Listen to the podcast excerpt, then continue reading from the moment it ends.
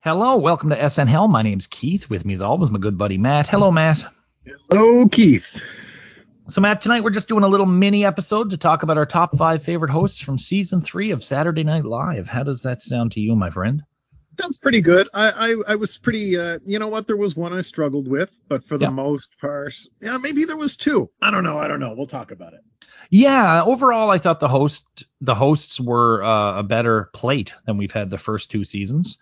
Um, we did have, you know, a, a wide range. We did have your your your non-performer in there, uh, two of them actually. But uh, overall, I thought it was it was a good slate of of uh, new and returning hosts. I have to agree. And no Ralph Nader. It's awesome. Yeah, that's right. So yeah, let's just jump right into it. Matt, number five. Who was your fifth favorite host of the year? My fifth favorite host of the year was O.J. Simpson. Okay. Uh, I think uh, he was shockingly charismatic. I mean, I shouldn't say shockingly because I knew he was going to be because of the Naked Gun. Uh, but when I go, you know, as I try to view it through that lens, uh, he was he, he just fit in really well with the cast. He seemed like he was having a good time, and he was just really good at everything they asked him to do. Fucking Uh, my number.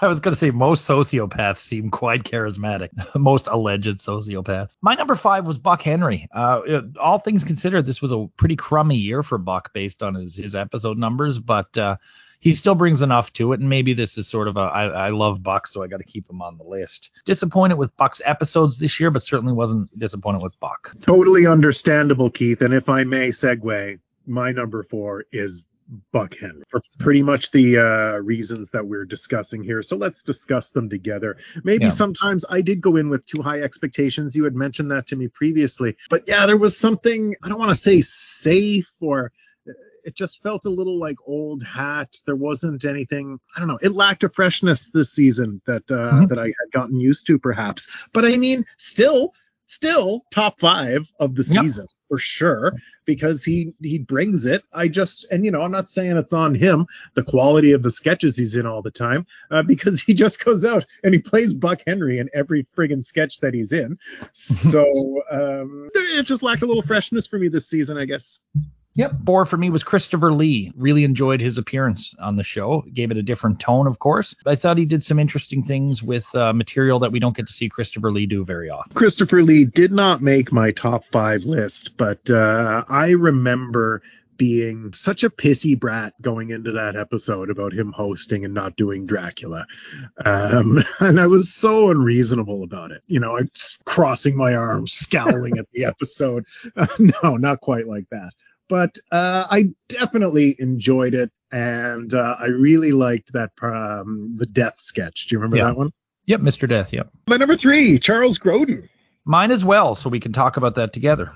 brilliant. Uh, Yeah. I again was not sure what to expect. I only know Charles Grodin from you know kind of like his his 80s comedies growing up. I guess I kind of wanted him to do that because you know you want what's familiar to you just naturally, biologically. Uh, but he, I, I thought he really delivered. He he was Yeah. really interesting in the sketches, but he was never not Charles Grodin. You know what I Mhm. mean? Yep, and they kind of worked it around that. I mean, for those that haven't seen the episode, they they played the whole episode as if Grodin hadn't rehearsed and didn't know who the cast members were and such. um, and he was even like when they did the audience Chiron, he was even randomly sitting in the audience, and the Chiron, the Chiron said, "This week's host," and he was sitting there if, "Isn't this where I'm supposed to sit?"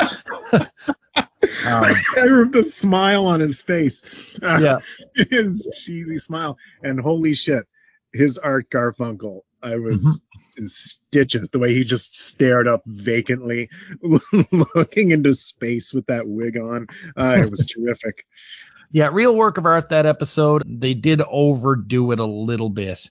Um, but I mean, people to this day, well, not many, but a few people to this day still think it was a legit thing. Number two, Matt. My number two host of the season, Chevy Chase.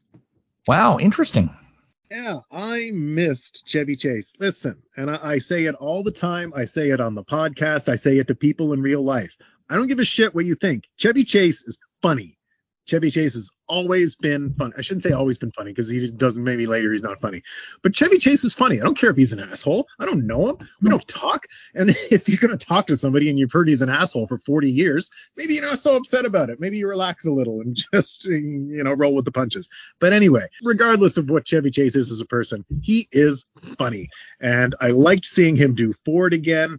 His that sketch in bed with Gilda was great. And uh, seeing him on Weekend Update was a nice treat. And uh, he was he played this like clueless baggage inspector who had a bunch of drugs under his nose, and he was still looking through like shirts and shit.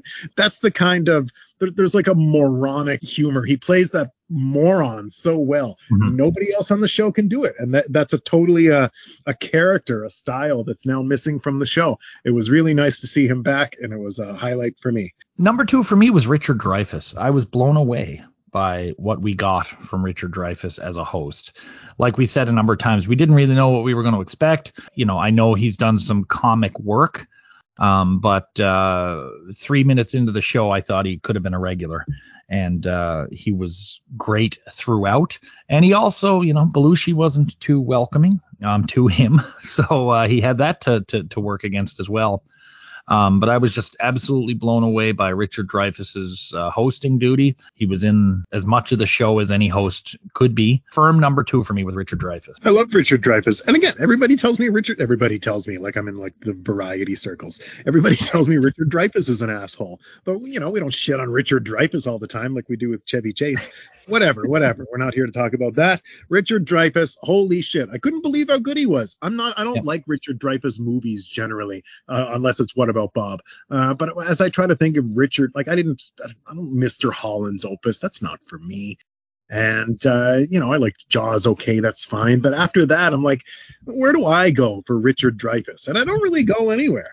Mhm. Uh, so th- this was a really nice treat. He re- again, he seemed to be having a really good time. Just really sunk into his characters on the show. And I don't know, maybe he fucking hated it and he's a brilliant actor. He's a brilliant actor. So they tell me outside of uh, What About Bob and Jaws, I'm not really a big Richard Dreyfuss guy. You, you really got to watch Close Encounters. I think you'd enjoy it. Oh, yeah, I've never seen Close Encounters. Number one, are we both agreed that it was Steve Martin? Steve Martin, yeah, come on. Yeah, I'm, he had a rough start. That first episode was shit, which makes it harder to come back. But boy, did he come back. Uh, his his episodes with uh, Nitty Gritty Dirt Band and then with the Blues Brothers, uh, fantastic. Really told me this year, these those two episodes more than any other, why Steve Martin is the quintessential host of of his generation, and probably, to be fair, of the show up. I mean, no wonder when I was a kid growing up, I always just thought he was on the show as a Mhm. cast member. I didn't, I never realized he wasn't part of the gang for years as Mhm. I, you know, was growing up from kid to teenager. And I didn't really watch Saturday Night Live when I was a kid, but you know what I mean. I definitely just thought he was part of the show. He just fits in so well. And, you know, sure, maybe he does get three kicks at the can to get it right this season. Whatever. He is a consummate professional brilliant musician on top of everything. He brings such classic, memorable sketches and characters to the show. How could he not be number one? I mean, three times this season. Yeah. that's uh, that's a zenith. All right. Well, thanks very much for listening to this mini episode. We'll be back, and we're as you hear this one, there'll be some other ones going up. Uh, top music, top ten sketches, and a few other little doozies as well. Keep an eye out for season four coming very soon from Matt and I. But until then, thanks for listening to SN Hell.